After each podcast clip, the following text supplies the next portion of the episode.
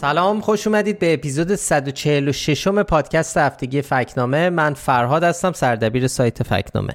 سلام منم رضا هستم دبیر تحریریه فکنامه. خیلی خوش اومدیم به پادکست ما.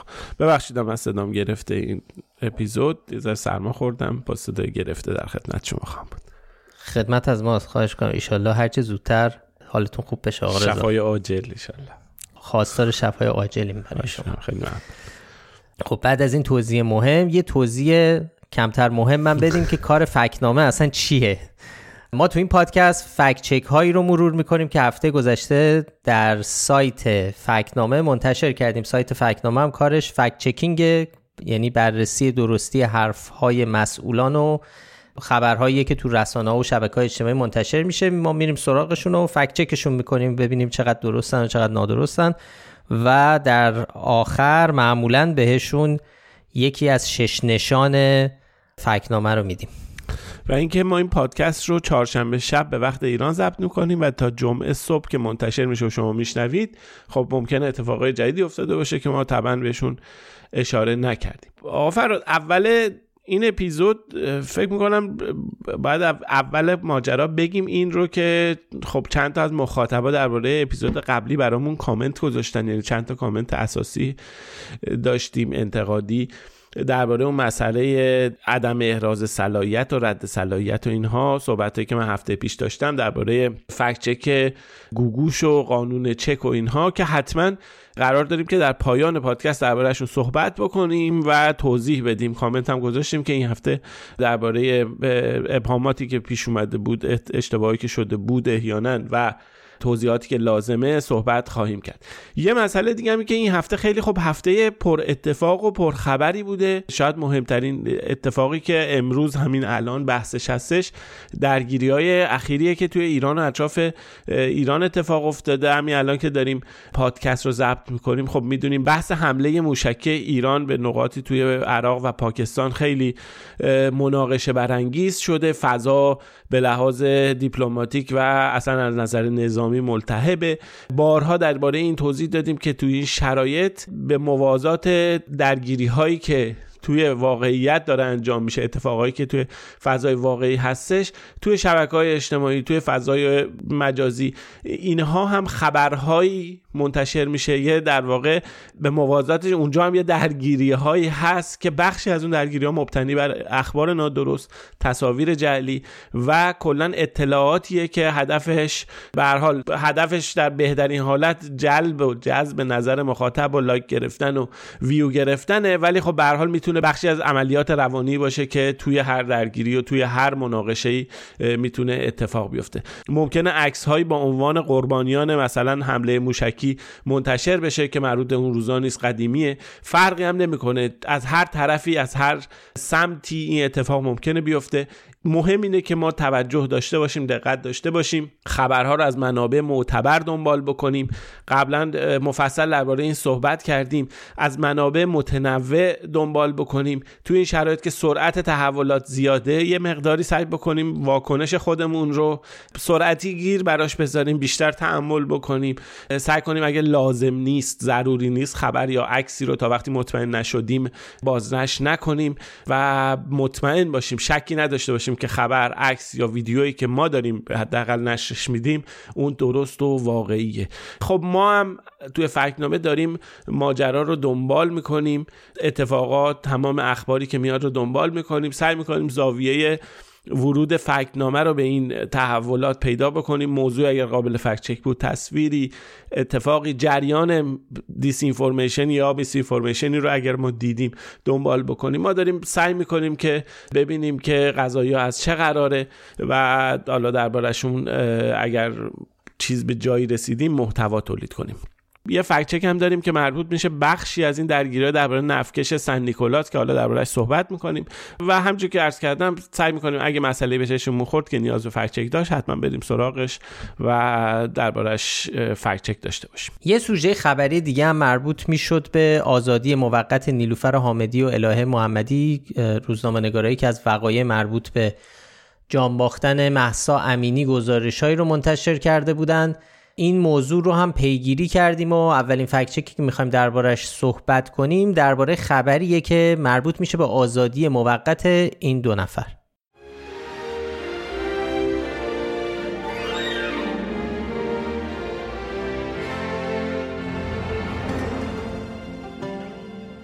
همونجور که آقا فراد گفتی این هفته خبر آزادی موقت الهه محمدی و نیلوفر حامدی خیلی توی رسانه ها و شبکه های اجتماعی واکنش داشت. طبیعی بود که خیلی بهش توجه بشه. این دو نفر حدود 400 روز یعنی 17 ماه توی بازداشت موقت بودن و بالاخره از زندان بیرون اومدن. یکی از اتفاقایی که افتاد این بود که تعدادی از حسابهای کاربری نزدیک به جمهوری اسلامی توی شبکه های اجتماعی معترض بودن که اینا چرا آزاد شدن و باید بازداشتشون ادامه میداشته و اینا. بعد از این یه خبرهای جدیدی منتشر شد درباره اینکه موضوع این خبرها این بود که دلیل آزادی این دو نفر چیه. یکی از این موارد خبری بود که خبرگزاری فارس منتشر کرد یه گزارش منتشر کرد. اونجا به نقل از یک منبع آگاه نوشته بود که این دو نفر برای مرخصی درمانی از زندان اومدن بیرون و بعد دوباره باید به زندان برگردن. فارس حالا من از رو می‌خونم اینجوری نوشته بود که الهه محمدی و نیلوفر حامدی که پیش از این به همکاری با دولت متخاصم آمریکا اجتماع و تبانی برای ارتکاب جرم بر ضد امنیت کشور و همکاری با مؤسسات برانداز به زندان محکوم شده بودند روز 24 دی سال جاری به درخواست خودشان با گذاشتن وسیقه 10 میلیاردی برای اقدامات درمانی الهه محمدی برای دندون پزشکی نیلوفر حامدی برای بیماری های زنانه یک هفته مرخصی دریافت کردند و پس از پایان مرخصی برای ادامه محکومیت به زندان باز خواهند گشت. خب آقا فراد توضیح میدی؟ ما این رو فکت چک کردیم و از چه زاویه‌ای در واقع موضوع رو بررسی کردیم؟ سوالی که اینجا پیش میاد اینه که این ادعا اصلا به لحاظ قانونی چقدر می‌تونه درست باشه؟ یعنی میشه افرادی رو که بین دادگاه بدوی و تجدید نظر هستن به مرخصی پزشکی بفرستن؟ ما اینجا یه نقل قول داریم از علی القاسی مهر رئیس کل دادگستری استان تهران که جزو قضات مشهورم هست. توضیحی داده درباره این آزادی. گفته که جمعآوری اطلاعات متخن درباره این دو پرونده طولانی شده بود و پرونده هم در دادگاه تجدید نظر بوده و دادگاه برای همین تصمیم گرفته که قرار بازداشت این دو نفر رو فک کنه و با قرار تامین وسیقه آزاد شدن. درباره دلیل قانونیش هم توضیح میده. میگه که مدت بازداشت متهم نباید از حداقل مجازات حبس مقرر در قانون برای اون جرم تجاوز کنه. اشاره می‌کنه که این برای جرم هایی که توش جون کسی رو گرفتن دو سال و این بازداشت موقت برای بقیه جرایم نباید بیشتر از یک سال باشه. القاسی داره مشخصا به ماده 242 آین دادرسی کیفری اشاره می‌کنه که بر اساس این قانون و بر اساس همین چیزی که داره گفته میشه همین الان هم این دو نفر پنج ماه بیشتر از اون اون لیمیت قانونیش تو زندان بودن. یه چیز دیگه هم که در ادعای فارس و در اون مطلبی که منتشر کرده غلطه اینه که میگه این دو نفر بعد از پایان مرخصی برای ادامه محکومیت به زندان باز خواهند گشت. که خب اصلا پرونده این دو نفر هنوز در مرحله دادگاه تجدید نظره و محکومیت قطعی ندارند که بخوان برگردن و ادامه محکومیت رو بگذرونن.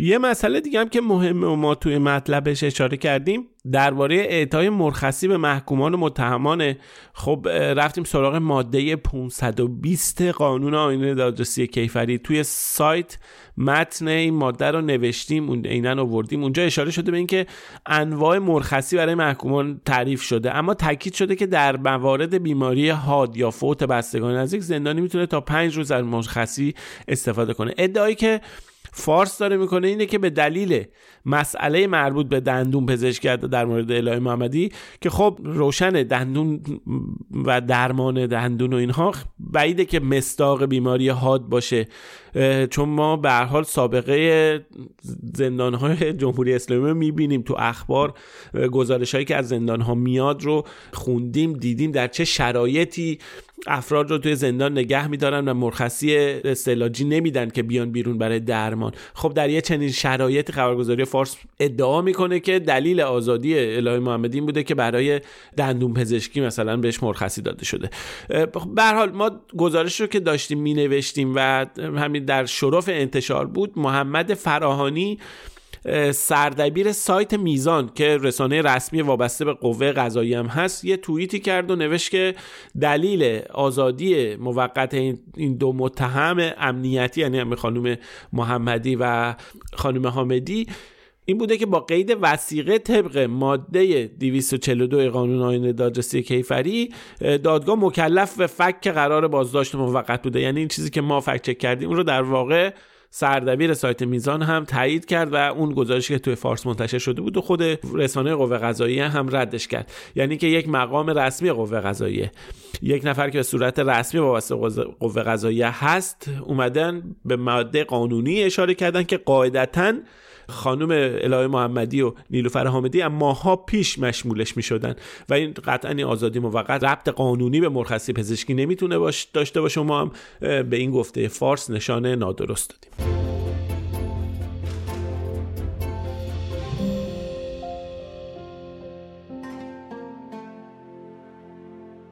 این هفته مسئله های دریایی ایران و آمریکا تو خبرها زیاد دیده می‌شد از جمله این خبر که ایران اعلام کرد یک نفکش رو توقیف کرده. خیلی از سایت ها مثل تصنیم، خبر آنلاین، انتخاب، ایسنا، مشرق، رجا نیوز اینا اشاره کرده بودن که یک نفتکش آمریکایی رو ایران توقیف کرده و متوقف کرده. تاکید کرده بودن روی آمریکایی بودنش. چیزی که می‌دونیم اینه که نیروی دریایی ارتش این نفتکش رو توقیف کرده ولی خود ارتش هم در بیانیه رسمی که منتشر کرده نگفته این نفتکش آمریکایی بوده. تو بیانیه گفتن تو به دنبال تخلف کشتی سوئز راجان در اردیبهشت سال جاری و سرقت نفت ایران توسط آمریکا نفتکش یاد شده با نام جدید نیکولاس استی صبح امروز با حکم قضایی و تایید سازمان بنادر و کشتیرانی توسط نیروی دریایی راهبردی ارتش جمهوری اسلامی ایران به تلافی سرقت نفت توسط رژیم آمریکا توقیف شد و در حال انتقال به بنادر جمهوری اسلامی جهت تحویل به مقامات قضایی می باشد. می باشد هم داره دیگه. می باشد داره و سه تا توسط داره. ما رفتیم سراغ این سوال که آیا واقعا نفتکش آمریکایی توقیف شده یا نه و اصلا ماجرا چی بوده؟ خلاصه اگه بخوام بگیم ما رفتیم خب اسناد رو بررسی کردیم. و به این نتیجه رسیدیم که خیر این نفتکش آمریکایی نیست آمریکایی نبوده. کلا البته ساختار مالکیت نفتکش ها یه مقدار پیچیده است. یه نفتکش می‌تونه متعلق به چند تا کشور باشه ولی این نفتکش مشخصا ربطی به آمریکا نداره. حالا توضیح میدیم به کدوم کشورها ربط داشته. ولی اینکه میگن نفتکش آمریکایی رو توقیف کردن و با این عنوان محتوا تولید کردن و خیلی تیترهای درشت و اینها استفاده کردن خیلی یه چیزی صحت نداره و درست نیست. سال پیش تو خبرها اومد که آمریکا یه نفکش به اسم سوئز راجان رو به خاطر قاچاق یک میلیون بشک نفت ایران توقیف کرده و محمولش رو توی بندر آمریکایی تخلیه کردن. ارتش حالا میگه این کشتی که متوقف کردن همون نفتکش سن نیکلاس بوده و برای تلافی سرقت نفت ایران این رو اومدن توقیف کردن. بقیه چی میگن؟ شرکت نفت ترکیه توپراش اعلام کرده که این نفتکش حامل نفت این شرکت ترکیه بوده که از شرکت بازاریابی نفت عراق یا سومو خریداری شده بوده. روی مطلب هم که مفصلتر و با جزئیات بیشتریه لینک چند تا لینک گذاشتیم که باهاش می‌تونید مسیر حرکت این کشتی رو ببینید. مشخصه که این کشتی از بصره حرکت کرده. و قرار بوده که چهار بهمن محمولش رو برسونه به ازمیر تو ترکیه. پرچم کشتی هم مال جزایر مارشال بوده و متعلق به یه شرکت کشتیرانی یونانیه. پس اتفاقی که افتاده اینه که ارتش ایران یه نفتکش یونانی رو که با پرچم جزایر مارشال بوده و خدمه فیلیپینی داشته و در حال انتقال نفت از عراق به ترکیه بوده در دریای عمان متوقف کرده. یعنی هیچ رقمه ربطی به آمریکا نداشته.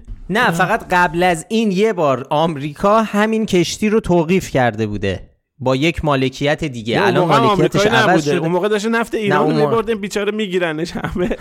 ولی هیچ چیزی نده ولی خب حالا یه نکته که وجود داره اینه که خیلی راحت رسانه های رسمی تو ایران مقام های رسمی در ایران خیلی راحت بدون هیچ سند و هیچ مشکل یعنی همه چی به راحتی می‌تونه آمریکایی باشه اسرائیلی باشه. یه کشتی این آمریکایی بود.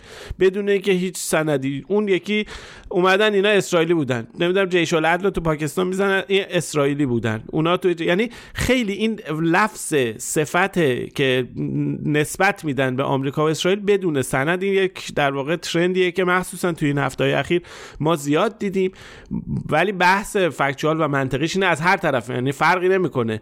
تا وقتی که سند یا مدرک روشنی نباشه درباره اینکه یک نفری به آمریکا به اسرائیل به جمهوری اسلامی یا به هر جای دیگه وابسته است خیلی نمیشه به صورت فکتوال یه چنین چیزی رو گفت و باید با تردید بهش نگاه کرد و اینکه به هر حال یک جمله بی اساس بی پایه و اساسه که ادعای بی پایه و اساسی که مطرح میشه. نمونهش هم این که الان ما دیدیم و تمام فکت ها در واقع رد می‌کنن یه چنین نسبتی که درباره این کشتی گفتن رو. بله و برای همینم ما به این ادعا نشان نادرست دادیم.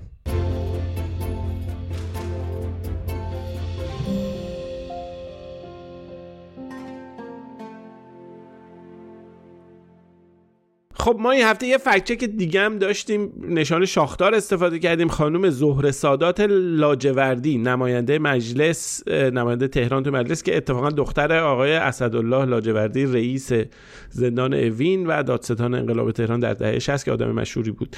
یه یادداشتی نوشته تو سایت رجانیوز خانم لاجوردی. و اونجا ادعا کرده که آمریکا چهل میلیون کارتون خواب داره. خب آقا فراد شا... چرا شاخدار دادیم؟ زمینه صحبتش هم اینه که میگه این انتقادها و مسائلی که در ایران هست به خاطر حقوق زنان در شرایطیه که آمریکا خودش 40 میلیون کارتون خواب داره بحران جدی داره ولی پرداختن به مسئله زنان در ایران رو اولویت سیاسی خودش قرار داده. این خب همون این ما بارهام تو این پادکست و تو مرور فکت ها بهش برخوردیم. کاریه که خیلی از رسانه های ایران و های نزدیک به حکومت ایران انجام میدن و افراد این که یک روشیه که بگن ببینید مثلا اروپا هم فلان مشکلات رو داره. اروپا آمریکا فلان مشکلات یعنی انتقادایی که از ما میشه خودشون بدترن خودشون امنیت ندارن خودشون پلیسشون نمی‌دونم فلان جنایت رو می‌کنه. یه روش متداوله توی بله بله. زنان این مشکلات رو دارن. ما تو این ماهای اخیر هم داشتیم دیگه.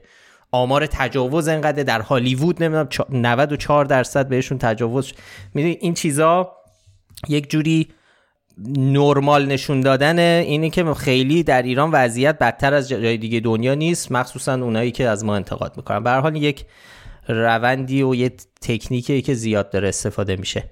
خب این ادعا درباره یعنی تو البته اینا بگم تو بهترین حالت گمراه کننده است. تو بهترین حالت یک جور استفاده از این روش آره فرار از واقعیت دیگه ایه ولی خب تو این مورد اصلا این اون ماجرام نیست. حالا بهش میپرزه این ادعا اصلا درباره تعداد کارتون خواب تو آمریکا درست نیست. آمریکا چهل میلیون کارتون خواب نداره. چهل میلیون بی خانمان هم نداره. کل افرادی که در آمریکا بهشون گفته میشه بی خانمان حدود 653 هزار نفرن. طبق آخرین شمارش. و این افراد کسانی هستند که در طول یک سال حداقل یک شب بیخانمانی رو تجربه کردن. یعنی اینا رو هم شمردن و شده 653 هزار نفر که بله البته عدد زیادیه و مسئله مهمیه ولی خیلی با اون چهل میلیونی که گفته شده فاصله داره. یعنی عدد رو خانم لاجوردی 80 برابر کرده. و یه نکته دیگه اینه که اینجوری هم نیست که همه این چه همه این 600 هزار نفر توی بیرون و کارتون خوابی در واقع اموراتشون بگذارن افرادی که توی گرمخانه ها توی خانه های امن توی خانه های اجتماعی اینها هم ساکن هستن. هم جز این آمار حساب میشه که اتفاقا درصد بالا 40 درصد این افراد در واقع سرپناهی دارن. اما در طول سال یک بار رو به هر حال کل افرادی که تجربه کردن توی چنین آماری به این عدد 653 هزار نفر رسیدن که البته عدد بزرگ و قابل توجهیه. درسته. کلا هم این پرداختن به مسئله فقر و کارتون خوابی و بی خانمانی تو آمریکا یه موضوعیه که مطرح کردنش سابقه داره در صحبت های مسئولان جمهوری اسلامی. ما سال گذشته یه گفته رو بررسی کردیم از موسا غزنفرآبادی رئیس کمیسیون حقوقی مجلس که گفته بود در آمریکا 100 میلیون نفر زیر خط فقر زندگی می‌کنن. ما آمارهای متنوعی رو درباره فقر در آمریکا داریم. توجه کنید که فقر با کارتون خوابی و بیخانمانی فرق داره. بر اساس معیارها و استانداردهایی که در آمریکا هست و بر اون اساس این آمار رو تهیه می‌کنه گفته شده که 37 میلیون نفر دارن به نوعی فقر رو تجربه می‌کنن و ثروتمند نیستن. اگه یادتون باشه آقا رضا ما فکر می‌کنم چند سال پیش بود یا یکی دو سال پیش بود یه گفته ای از آقای خامنه ای رو بررسی می‌کردیم درباره فقر در آمریکا. بله بهش نشان درست هم دادیم. گفته بود وزارت کشاورزی آمریکا اعلام کرده که 41 میلیون نفر در آمریکا فقیر گرسنگی دست و پنجه با گرسنگی دست و پنجه. که آره. البته با تخفیف بهش نشان درست دادیم. اونم این بود که به حال طبق تعریف این تعداد افرادی بود که برآورد شده بود در طول یک سال گذشته. حداقل یک بار در یک وعده غذایی پولشون نرسیده غذا به اندازه کافی تهیه بکنن و در نتیجه توی اون یه وعده اینا جزو آمار 41 میلیون نفر حساب شده بودن. این یه بار رو این یه فکت چک رو ما داشتیم. که با اینکه درست گرفت ولی من فکر می‌کنم یه ذره زیادی تخفیف دادیم. یعنی این نکته خیلی مهمه که چه به چه کسی گفته میشه با گرسنگی دست و پنجه نرم یعنی چه کسانی جزو این آمار حساب شدن؟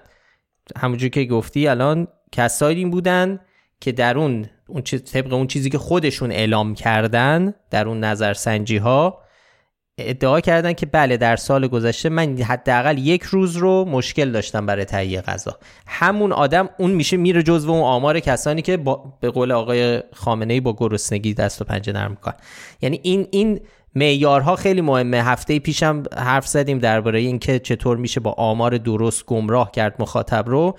اینم یه نمونهشه. ما باید بدونیم که طبق این آمار تعریف گرسنگی فقر بیخانمانی اینا چجوری تعریف شده؟ ممکنه یعنی ممکنه که قطعا با اون تعریفی که از پدیده فقر مطلق گرسنگی اینها در ایران هستش با معیارهایی که مثلا محاسبه می‌کنن ما در ایران نس آخرین آماری که داشتیم نرخ فقر مطلق به معنی اینکه خانواده ها درآمدشون کفاف تأمین غذای کافی بر اساس استاندارد 2100 کالری رو نمیده بالای 30 درصد جمعیت ایران گرفتارشن. قطعا این معیار با معیاری که الان آمریکا حساب کرده بر اساس اون میگه 40 میلیون نفر در معرض فرانسه اینا با همدیگه همخوانی نداره. عددا با هم همخوانی نداره. مثلا خط فقری بله. که تو یکی از مبناهای آماری استفاده شده بود نزدیک 30000 دلار درآمد سالیانه بود. البته 30000 دلار درآمد خیلی کمیه با توجه هزینه ها در آمریکا ولی متفاوت از معیار تعیین خط فقریه که توی ایران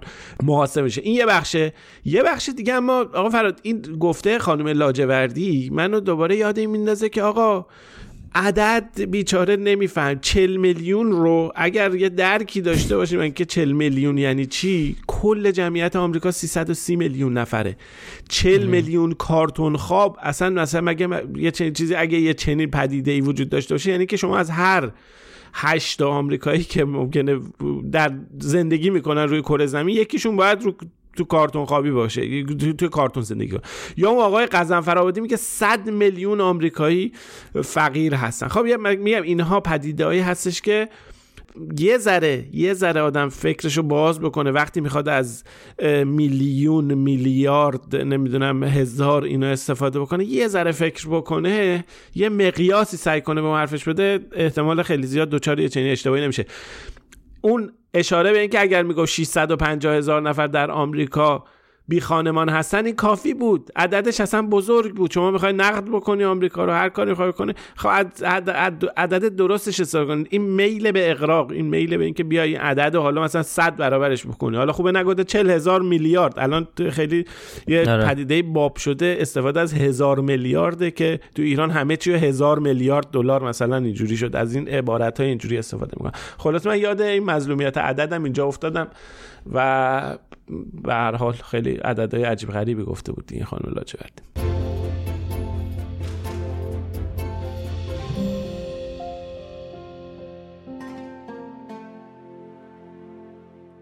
ما یه هفته یه فکت چک هم داشتیم درباره اسرائیل و فلسطین عکس یه عروسک توی شبکه اجتماعی و بعضی از سایت ها پخش شده بود. خیلی هم خبرساز بود. چیزی که می‌دیدیم تصویر یک عروسک بود که بسته‌بندی شده بود عروسک نوزادی بود که بسته‌بندی شده بود. بالای بسته‌بندی پرچم اسرائیل بود و تن عروسک هم یه چفیه گذاشته شده بود. روی صورتش هم لکه های قرمز رنگ مثل خون و اینها بود. زیر پرچم اسرائیل هم به زبان اسپانیایی نوشته شده بود سربازان نخبه و نوشته شده بود که حاوی این بسته حاوی کودک فلسطینی است. چهار طرف بسته هم خب پرچمای ناتو و اتحادیه اروپا و آمریکا و اینها بود.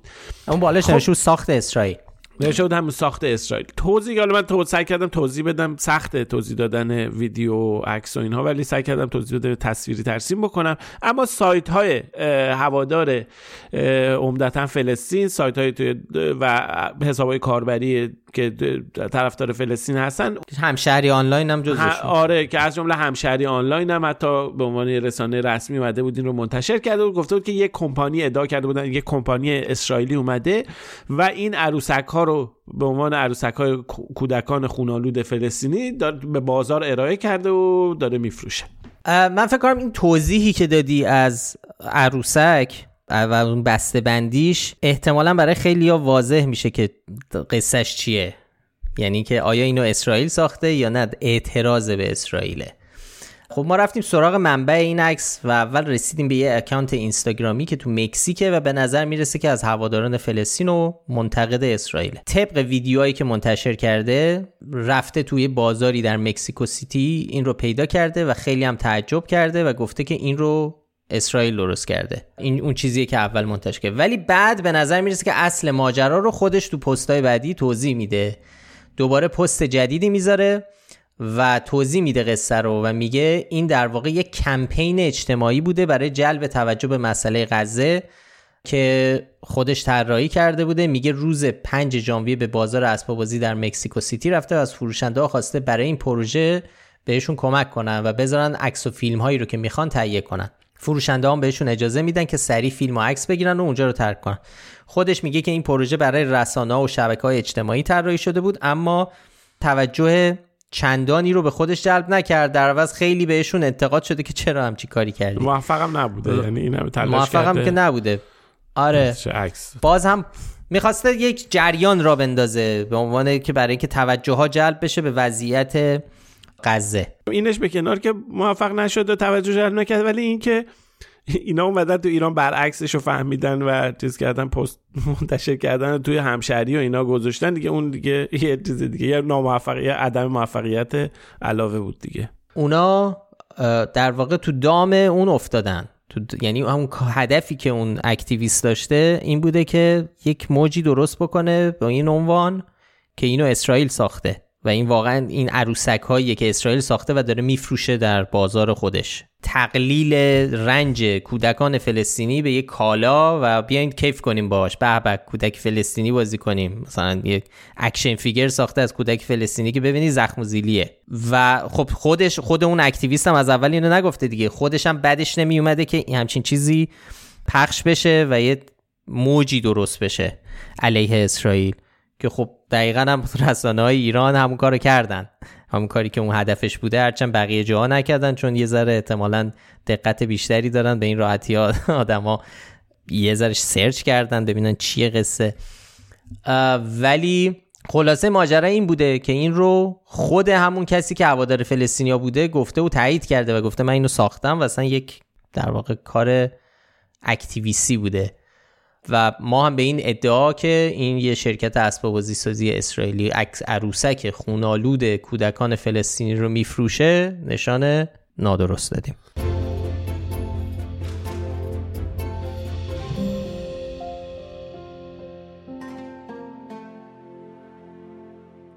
این هفته یه فکت چک هم داشتیم درباره خبری که می‌گفت مردان اگه گوشی تلفن همراه رو توی جیب شلوارشون بذارن باعث میشه که تعداد و قدرت حرکت اسپرم هاشون به صورت قابل توجهی کاهش پیدا کنه و باروریشون پایین بیاد. این خیلی مسئله خب خیلی حساسیت برانگیز و ایناست. خب خبر جدیدی هم نیست. سالها درباره این موضوع ما دیدیم شنیدیم تو شبکه های اجتماعی این ورور این حرف رو زدن که گوشی موبایل رو دو جیبت بذاری اتفاق میفته اونور بذاری اتفاق دیگه میفته به حال ما سابقش رو تو سایت های خبری هم دیدیم توی مطلب اون یه سری لینک گذاشتیم. اخیرا هم یک آقایی به اسم دکتر شکیبایی که اتفاقا دندون پزشک هم هست توی اینستاگرام یه ویدیو گذاشته بود و همین مسئله رو اونجا توضیح داده بود. گفته بود سعی کنید گوشی رو تو جیب جلوی شلوارتون نذارید چون طبق تحقیقات این کار باعث میشه که همون دیگه اسپرما کم بشه و قابلیت حمل اسپرما کاهش چشمگیری پیدا کنه و باوریتون از دست بعد توصیه کرده بود که گوشی رو تو جیب بغل کاپشن یا کیف و اینا بذارید یه جایی که دور باشه از محوطه ای که ممکنه خطرناک باشه. خلاصه این پست چون حالا یه آقایی هم که دکتر البته دندون پزشک بوده اینو گذاشته این شائبه رو ایجاد کرده بود که شاید چه بسا ممکنه که یه چنین چیزی باشه. خب ما رفتیم سراغش سراغ معتبرترین پژوهش هایی که در این باره انجام شده چون واقعا در این باره چون حساسیت عمومی هم زیاده پژوهش زیاد انجام میشه. رفتیم اینا رو بررسی کردیم و به این نتیجه رسیدیم که این ادعا مبنای علمی محکمی نداره. حالا البته یه چیزایی هست که الان آقا فرهاد در اون توضیح میده ما چه تحقیقاتی رو مرور کردیم و چه چیزهایی رو پیدا کردیم. ما رفتیم سراغ پژوهش هایی که در این باره انجام شده. به عنوان نمونه در مجله پزشکی Fertility and Sterility باروری و ناباروری آخرین پژوهشی که منتشر شده تاکید می‌کنه که ارتباط معناداری بین حمل گوشی در جیب شلوار و کاهش باروری مردان وجود نداره. از سال 2005 تا سال 2018 اومدن این رو در سوئیس آزمایش کردن. البته نکته ای که هست اینه که به طور کلی استفاده از موبایل بر کاهش اسپرم تاثیر داره. اگر 20 بار در روز از گوشی هاشون استفاده کنن 21 درصد بیشتر در معرض کاهش تعداد و 30 درصد بیشتر در معرض کاهش اسپرم هستن. ولی یه چیز مهم دیگه هم اینه که هرچی فناوری جلوتر اومده به نظر می‌رسه که خطر این مسئله هم کمتر شده. پژوهش هایی که کردن نشون میده که اون زمانی که از شبکه نسل دو و سه استفاده می شده بیشتر روی اسپرم مردان تاثیر داشته. 4G و 5G ولی کمتره. که خیلی همین 4G و 5G مواردی هستش که طرفداران تئوری توته خیلی باش مشکل دارن دیگه. میگن اصلا اومده برای اینکه باروری ها رو از کار بندازه و از این حرفا می‌زنن ولی این تحقیقات نشون میده اون تاثیر کم و محدودی که داشته استفاده از موبایل این رو فناوری جدید یه مقداری کمتر هم کرده. اون چیز خیلی کم. خب. درسته. خب. یه پژوهش دیگه هم هست که ما لینکش رو تو مطلب گذاشتیم. سال 2021 در ایالات متحده منتشر شده. اونجا میگه گذاشتن گوشی در جیب ممکنه تاثیر خیلی کمی داشته باشه. اونجا هم حتی نگفتن که خیلی زیاد تاثیر داره و اینکه به طور کلی این مسئله هست که اگر ناحیه تناسلی در مردان گرم باشه می‌تونه تو کاهش اسپرم موثر باشه. خب می‌دونیم که به دلیل سیگنال هایی که تلفن همراه می‌گیره ممکنه نیم درجه اطرافش گرمتر باشه.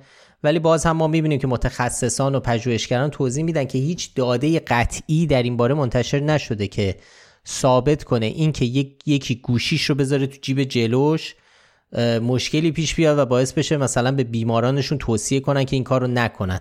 در عوض میگن که بهتر افراد روی ورزش و تغذیه تمرکز کنن به جای جای موبایلشون. آره. اون چیزی هم که آقا فراد گفتی شما درباره اون تاثیر خیلی کمی که استفاده از موبایل 20 بار در روز بیشتر استفاده بشه فلان یه ذره کم میشه. اونم دیگه اون دیگه فرقی نمی‌کنه که موبایل رو کجا بذاری. آدم دستش بگیره تو جیبش بذاره تو کاپشنش باشه بله. بذاره سر تاقچه فرق؟ یعنی اون استفاده از موبایله که یه مقدار خیلی خیلی محدودی می‌تونه تاثیرگذار باشه. حالا داده های چنین چیزی نشون داده توی اون پژوهش. آره به هر حال نتیجه گیری محکمی در اینکه این به طور قطع تاثیر خیلی زیادی داره در اینکه نابارور یعنی که فردی نابارور باشه یا نباشه یا آمار میزانش رو بیاره پایین اونقدر وجود نداره مگر اینکه حالا بعدا به نتیجه برسن که نیست. در حال حاضر تحقیقات و فکت ها چیز جدی رو نشون نمیده در این باره.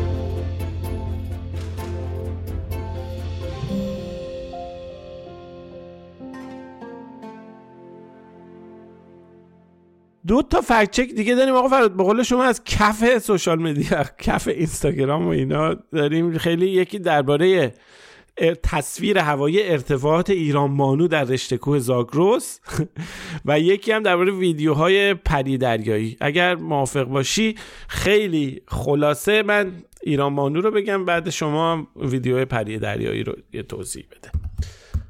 هر دو تا فکت تصویری هم در واقع بیشترش طول می‌کشه توضیح بدیم چیه. یه تصویری احتمالا ممکنه توی شبکه های اجتماعی دیده باشین. سالهاست منتشر میشه. تصویری از به اسم ارتفاع در واقع تصویر هوایی از کوه زاگروس منتشر میشه که سایه ها و در واقع قسمت های برفدار و برف ندار کوه زاگروس به شکل یک زنیه که دراز کشیده و به پهلو دراز کشیده. خیلی تصویر گرافیکی قشنگی هستش. خب این این عکس ساختگیه یعنی به معنی واقعی ساختگیه یه کار گرافیکیه که آقای ژان میشل بیهورل هنرمند فرانسوی این اثر رو دیجیتال خلق کرده اسمم داره اسمش خواب زمستانی سال 2020 تولید کرده و از همون موقع این راه پیدا کرده به سوشال میدیا به اسم ارتفاعات ایران مانو داره دست به دست میشه. ما این رو منتشر کردیم بعد سالها که دیگه حالا هر کی سرچ کرد یه چنین چیزی رو متوجه بشه که این عکس فیکه و واقعیت نداره. بهش نشان شاخدارم دادیم.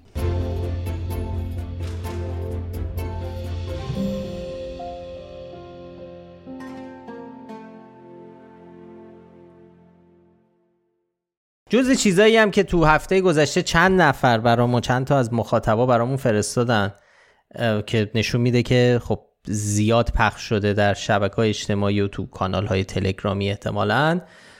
یک مجموعه ویدیوهای از اون چیزی که ادعا می‌کنه که اینا ویدیوهایی از پریای دریایی هن موجودات افسانه ای که حالا این دوربین ها ظاهرا شکارشون کردن در به صورت مخفیانه که از آب اومدن بیرون و حالا این ویدیوها هر کدوم یه جاست. مثلا هر کدوم جای مختلفه و از دور گرفته شده دوربین های رو دسته که نشون بده مثلا یواشکی فیلم برداری شده و خیلی به قول معروف یهوییه.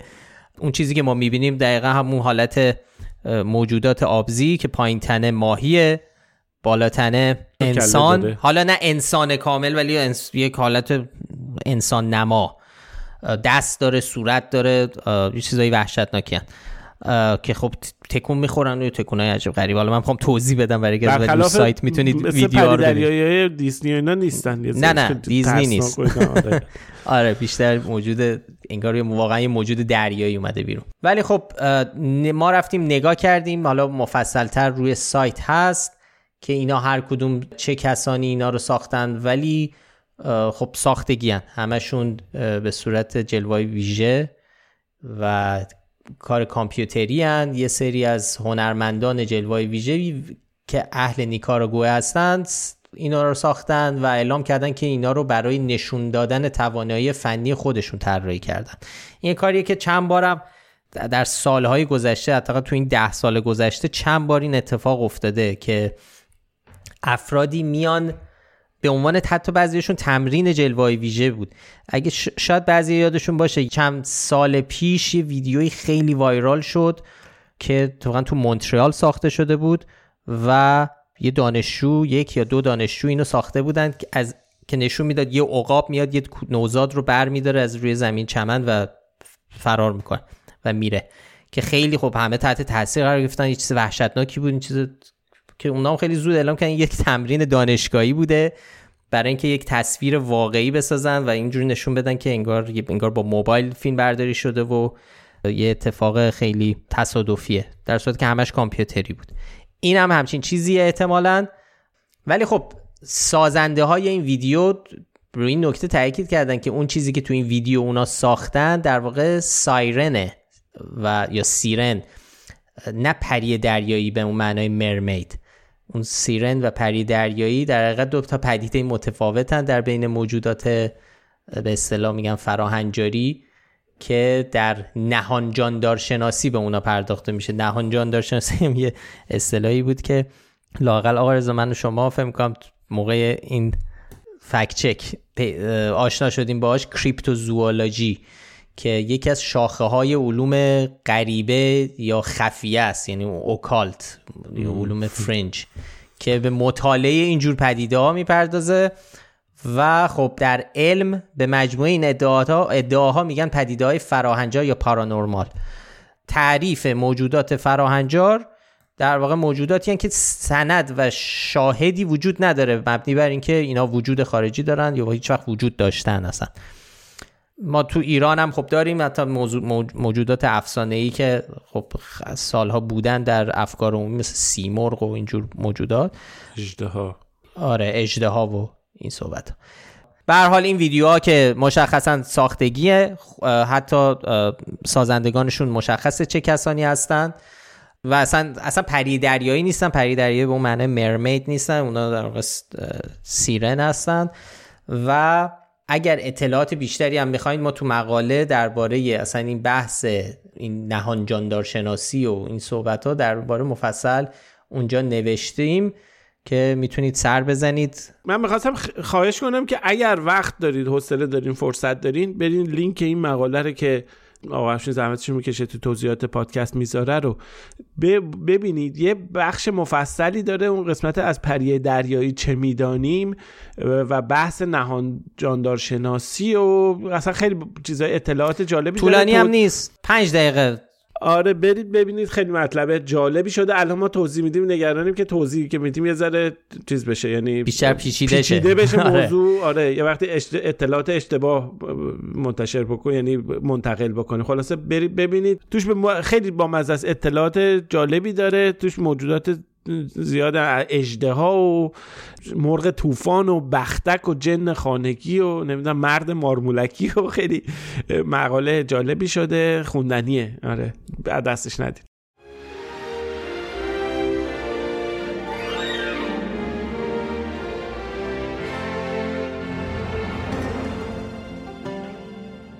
خب این از فکت چک های این هفته. طبق معمول بریم سراغ کامنت ها و آرزا می‌خواستی توضیح بدی درباره یکی دو تا انتقادی که به اون چیزی که تو هفته تو اپیزود قبل گفته شده بله یکی دو تا از دوستان کامنت گذاشته بودند از جمله حامد و خانم ریحانه درباره گفته بودند که من عدم احراز رو هفته پیش به اشتباه گفتم که اینا که نمی‌رسن بررسی بکنن و میگن عدم احراز. ولی طبق تعریف شورای نگهبان عدم احراز به اون مواردی گفته میشه که اسناد و مدارک بررسی شده توسط اعضا به جنبندی نرسونده که ثبت نام کننده صلاحیت داره یا نداره و بهش میگن عدم احراز و رد ردش می‌کنن. در کلیت درست کاملا درست میگید. من اشتباه کردم عذرخواهی می‌کنم که توضیح ندادم. اما این بحث خیلی وقته و خیلی ساله که مطرحه که مخصوصا تو انتخابات مجلس که تعداد کاندیدا خیلی زیاده موقع بررسی تایید صلاحیتشون تو شورای نگهبان اصلا فرصت یه چنین چیزی نمیشه و عدم احراز اینو سرچ بکنید تو اخبار تو گزارش خیلی زیاد درباره این موضوع صحبت میشه. من اشارم به اون بود ولی درست میگید. باید من توضیح می‌دادم و توضیح دقیق می‌دادم که بله طبق تعریفی که خودشون می‌کنن اینه. اما در کلیت ماجرا که افراد محدودی می‌رسن و یه درصد خیلی ناچیزی از تعداد افرادی که ثبت نام می‌کنن به مرحله انتخابات می‌رسن این یه فکت قطعیه که تردیدی درش وجود نداره و حالا به دلایل مختلف اسمشون می‌ذارن. عدم احراز رد صلاحیت ولی صلاحیتشون از نظر شورای نگهبان برای انتخابات به تایید نمیشه دیگه. فرقی در اصل این ماجرا نمی‌کنه. به هر حال این توضیح رو لازم بود که من بدم. به حال من خیلی تشکر می‌کنم که دوستان با دقت دنبال می‌کنن و این نکات رو میگن. حتما اگر اشتباهی دیدید یا احساس کردید یه جایی اشتباهه ما واقعا ممنونیم ازتون که به ما بگید و از ما بخواین که توضیح بدیم اصلاح بکنیم و اگر لازم بود جای اشتباه کردیم حتما حتی عذرخواهی بکنیم دربارش خانم ریحانه یک در واقع نقدی هم به مطلب درباره فکت چکی که از آقای یوسف عزیزی درباره مقایسه شاخص های سلامت در ایران و آمریکا داشتیم نوشته بودن که به به تجربه خودشون اشاره کرده بودن که افراد زیادی میان ایران از کشورهای همسایه که میان هیچی از خیلی از ایرانی های خارج از کشور برای پیگیری درمانشون ایرانی از کانادا از آمریکا برای اینکه بیان از خدمات درمانی استفاده کنن میان ایران. انگیزه های مختلفی هم می‌تونه داشته باشه. قطعا اینها ما به معنی رد این چیزها نیست. بحث شاخص بوده. آقای یوسف عزیزی بخش یعنی توی اظهاراتش درباره شاخص سلامت صحبت کرده و ما در واقع تردید کردیم در اینکه این اظهارات درسته رفتیم دنبال کردیم و شاخص های کلیدی رو شاخص بعضی از شاخص های منتخب رو با هم مقایسه کردیم. خیر شاخص های سلامت عمدتا اغلبشون شاخص های کلیدی. خب آمریکا خیلی جلوتره. مثلا سرانه دسترسی به تخت بیمارستانی. حالا اینکه تجربه افراد مختلف به چه دلایلی افراد ترجیح میدن برن کجا درمان بشن اینا همه بحث های دیگه است. اما وقتی ما درباره شاخص صحبت می‌کنیم موضوعی که نمی‌تونیم به این تجربه استناد کنیم. باید بریم ببینیم که اینها کدوما بالاترن. مثلا شاخص سن امید به زندگی به طور مشخص دو سال و نیم در آمریکا بالاتره. حالا هر کاری هم بکنیم این شاخص اینه. هر چقدر حالا بخوایم مقایسه کیفی بکنیم بر اساس تجربه افراد اون بحث دیگه تا وقتی که ما با شاخص ها استناد می‌کنیم نمی‌تونیم این تجربه رو بیاریم. یه دوست دیگه با اشاره به همین فکت چک آقای مهدی برامون یه کامنتی گذاشته بود درباره گرایش ما در واقع بایس بودنمون که ضد جمهوری اسلامی احساس کرده بودن و میریم گفته های های مسئول ایرانی رو مثلا مسخره می‌کنیم میگیم میخندیم دست میندازیم یا آمارهای مؤسسات معتبری رو که مثل مثلا لگاتون وقتی به نفع جمهوری اسلامی مطلبی منتشر کرده باشن میریم اون رو دنبال می‌کنیم که اصلا ببینیم لگاتون با چه جزئیاتی اینو حساب کرده و بررسی می‌کنه. اگه برعکسش باشه به ضرر جمهوری اسلامی باشه این کار نمی‌کنیم. ما قبلا توضیح دادیم سعی می‌کنیم واقعا تا جای ممکن گرایش هامون رو نیاریم توی ماجرا. اصلا سعی می‌کنیم بدون تا جای ممکن خونسا باشیم جهتگیری نداشته باشیم. از روش های مختلفی هم تکنیک های مختلفی هم استفاده می‌کنیم برای این کار. حالا اینجا توی پادکست ما خیلی خوش اجرا نمی کنیم شوخی هم می کنیم سعی می کنیم هم شوخیامون در واقع بیشتر برای تلطیف فضای وگرنه در محتوای فکت چک قطعا ما از روش های استفاده می کنیم که احتمال تاثیر گرایش ها و جهت های که جهت های احتمالی که ممکنه داشته باشیم رو کم بکنه. در این مورد خاص ما به این دلیل نرفتیم که توی لگاتوم یه شاخصی گفته که به نفع جمهوری اسلامی برین دنبالش. نه. لگاتوم یه شاخصی رو گفته بود که ما یه جایی برامون رد فلگ روشن می‌شد. نه به خاطر اینکه جمهوری اسلامیه یا نه به خاطر اینکه من دیده بودم. من شاخصای من کارم مثلا همین بررسی شاخصا و ایناست. من دیده بودم شاخص امید به زندگی دیده بودم. روی ما خودمون تو فکنامه چندین بار مقاله درباره شاخص دسترسی به تخت بیمارستانی شاخص دسترسی به پزشک اینا منتشر اینا رو می‌دونستیم. درباره اینها درباره دفعه پیشم گفته ما قبلا از آقای عین اللهی یه مطلبی رو فکت چک کردیم گفته بود که ایران تو تمام شاخصهای سلامت توی منطقه حرف اول یعنی اینا رو دیده بودیم. وقتی که این مطلب رو دیدیم و دیدیم لگاتوم هم در واقع این کنجکاوی ما که بریم بگردیم ببینیم ماجرا از چه قراری بوده از این میومد که این بر اساس دانش ها و دانسته هایی که ما بر اساس فکت ها داشتیم این در واقع عجیب به نظر می رسید رد فلگ بود که باعث شد ما بریم دنبالش بکنیم و ببینیم که به هر حال یه تردیدهایی در صحتش وجود داره. خواستم تشکر کنم از آقا مهدی و یه توضیحی بدم در مورد این کامنت خوبی که گذاشته بودم حالا که هنوز داریم سر این فکت چکیم حامد هم یه حامد دیگه برامون گفته استاتیستا مؤسسه نیست. چون شما ما گفتیم که مؤسسه, مؤسسه یه مؤسسه. آره. یک شرکت خصوصی در نامشون می‌خونیم اینک که به معنی اینکورپوریتد کلمه مؤسسه این رو به ذهن متبادر می‌کنه که بودجه دولتی می‌گیره یا توجه به تعریف مؤسسات در ایران برای افراد حس اعتماد رو منتقل می‌کنه. بنابراین اون فرد اشتباه گفت مؤسسه آمریکایی و شما هم اشتباه این موضوع رو تایید کردید. من شرکت هم اگه بخوام بگیم برای اینکه درست بگیم استاتیستا کاش که اصلا می‌گفتم من سایت استاتیستا. واقعا سایت خوبم هست خیلی کاربردی هم هست. چون داده هم از جای معتبر میاره قابل استفاده است. خیلی وقتا ما میریم سرچ می‌کنیم. حداقل اینکه اولش به همون خط اول پیگیری رد برای ردیابی اینا سرنخ از همون استاتیستا یکی از جایی که می‌گیریم و دنبالش می‌کنیم. به ممنونم از حامد بابت آره. این دقت نظرش. این اپیزود اپیزود کامنت های انتقادیه. برای فکچک گوگوش و قانون چک ما سه تا کامنت داشتیم که البته نه کامنت بیشتر داشتیم ولی سه تا کامنتی که بد نیست که بهشون اشاره بکنیم. بابک گفته واقعا حیف بر وقت برنامه شما نبود چه تاثیر و اهمیتی داشت داستان چک گوگوش؟ محسن گفت آقا این همه بحث و تحقیق درباره قانون گوگوش آخرش غیر قابل اثبات نکنید این کارو با خودتون. از اول که معلوم بود نمیشه اثباتش کرد. و فرهادم نوشته که سلام خسته نباشه انتظار داشتم با این درجه از جدیت و پیگیری که ازتون سراغ دارم درباره چک گوگوش می‌رفتید حضوری از خودشون میپرسیدید.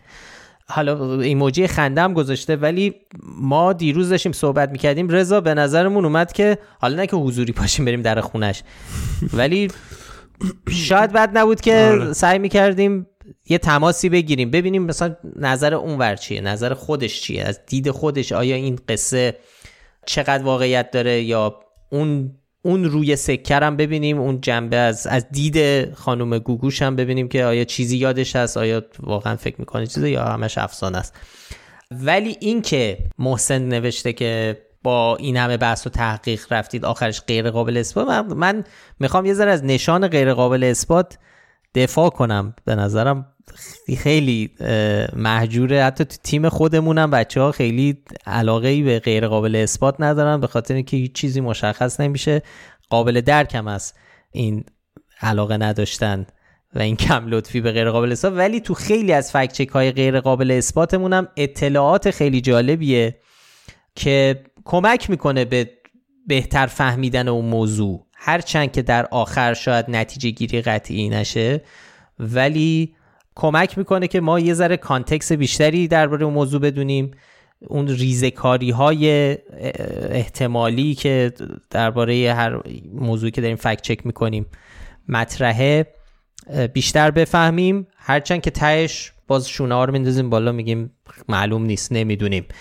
که اینم فکر کنم من چند بارم یعنی علت اینه که داره اینه که خودم خیلی مشکلی ندارم با اینکه بعضی وقتا آدم یه چیزایی رو نمی‌دونه یا یه, یه بوکمارک می‌ذاره بعدا حالا ببینیم چی میشه. صبر می‌کنه آدم. آدم همون هر لحظه به همه جوابام نرسیدم نرسید دیگه. همه چی که جواب قطعی نداره. چند وقت پیشم فکر کنم سر موضوع دیگه همین توصیه رو می‌کردم به مخاطبات. درسته؟ یادم باشه. می‌گفتم خب حالا بعضی وقتا صبر کنیم ببینیم چی میشه. یه موضوعی رو اینقدر عجله نداشته باشیم که جواب این چیه؟ این این, این نمی‌دونم اسرائیل بیمارستان زده یا فلسطین بیمارستان زده؟ نمی‌دونم این تقصیر اونه یا تقصیر خب یه دقیقه صبر کنیم ببینیم چه خبرهای دیگه میاد چه اطلاعات دیگه میاد. نتیجه گیری نکنیم تا وقتی که موقعش بشه. برای همین غیر قابل اثبات خیلی به نظرم یه ذره محجور واقع شده. غیر قابل اثبات دفاع می‌کنم ولی اینم این فکتی هم جا داشت بیشتر شاید تحقیق می‌کرد اون که جا بیشتری رو پیدا می‌کردیم. شاید مثلا می‌رفتیم جلوتر بدونیم چه ماجراهای دیگه ای داره روزنامه های قدیمی رو شاید بهتر می‌رفتیم میخوندیم پیدا می‌کرد. راه داشت این انتقاد که خیلی مثلا جا داشت که بیشتر بریم جلو انتقاد خوبیه. گوش می‌کنیم می‌ذاریم جلو چشمون ولی غیر قابل اثبات هم اجازه بدین استفاده بکنیم. بیشتر هم استفاده بکنیم از این چیزی که الان استفاده بکنیم دیگه کامنت چیز هم خیلی زیاد داشتیم. آقا فراد حالا همه انتقادی ها این دفعه واقعا حجم کامنت های انتقادی زیاد بود. من که خیلی دوست دارم یعنی لذت دادم ولی کامنت تشویق و همدلی و اینا زیاد بود. خیلی برای مستند کامنت گذاشته بودن برای مستند پروپاگاندای قاسم سلیمانی در واقع تشکر کرده بودن. ما ازشون تشکر می‌کنیم. آره دوستانی که برامون کامنت گذاشتن خب بعضیاشون هر هفته لطف دارن به ما نظر میدن. بعضی هم دوستان جدیدترن. اسماشون رو بخونم. محمد علی یه علی دیگه احسان پارسا حامد بابک نسیم احسان محفا میرا مشتبا شیمی فرهاد ازغر حامد آرش سجاد دوباره فرهاد حاجی بنده محسن علیرضا بابک مجتبی حسن مهدی سعید و صبا. برای ما کامنت گذاشتن در Castbox. خب اینم از اپیزود 146 ممنون که پادکست فکت‌نامه رو میشنوید. اگه پیشنهادی به ذهنتون رسید یا نظری درباره کار ما چه در پادکست چه در روی سایت داشتید می‌تونید در Castbox، یوتیوب، تلگرام، اینستاگرام، Threads و ایکس یا همون توییتر برامون کامنت بذارید. ضمن اینکه خیلی خوشحال میشیم که این پادکست رو به بقیه هم معرفی کنید و اگر از این پادکست لذت می‌برید و دوستش دارید لطف کنید. هر جایی که بهش گوش می‌دید به ما rate بدید به ما. خیلی کمک می‌کنه در بهتر دیده شدنمون. برای پیدا کردن ما هم کافیه اسم فکنامه رو به فارسی یا انگلیسی در هر جایی که باش پادکست گوش می‌کنید جستجو کنید.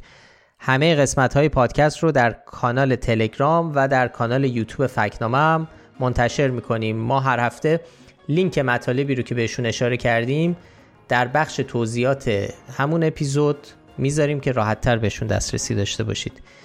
هیلا نیکو کاورهای اپیزودها رو طراحی می‌کنه موسیقی پادکست رو باربد بیات ساخته و تهیه کننده پادکست هم افشین صدریه آدرس سایت ما هم از فکنامه وقتتون بخیر و تا هفته دیگه خداحافظ. مراقب خودتون باشید. خدا نگهدار.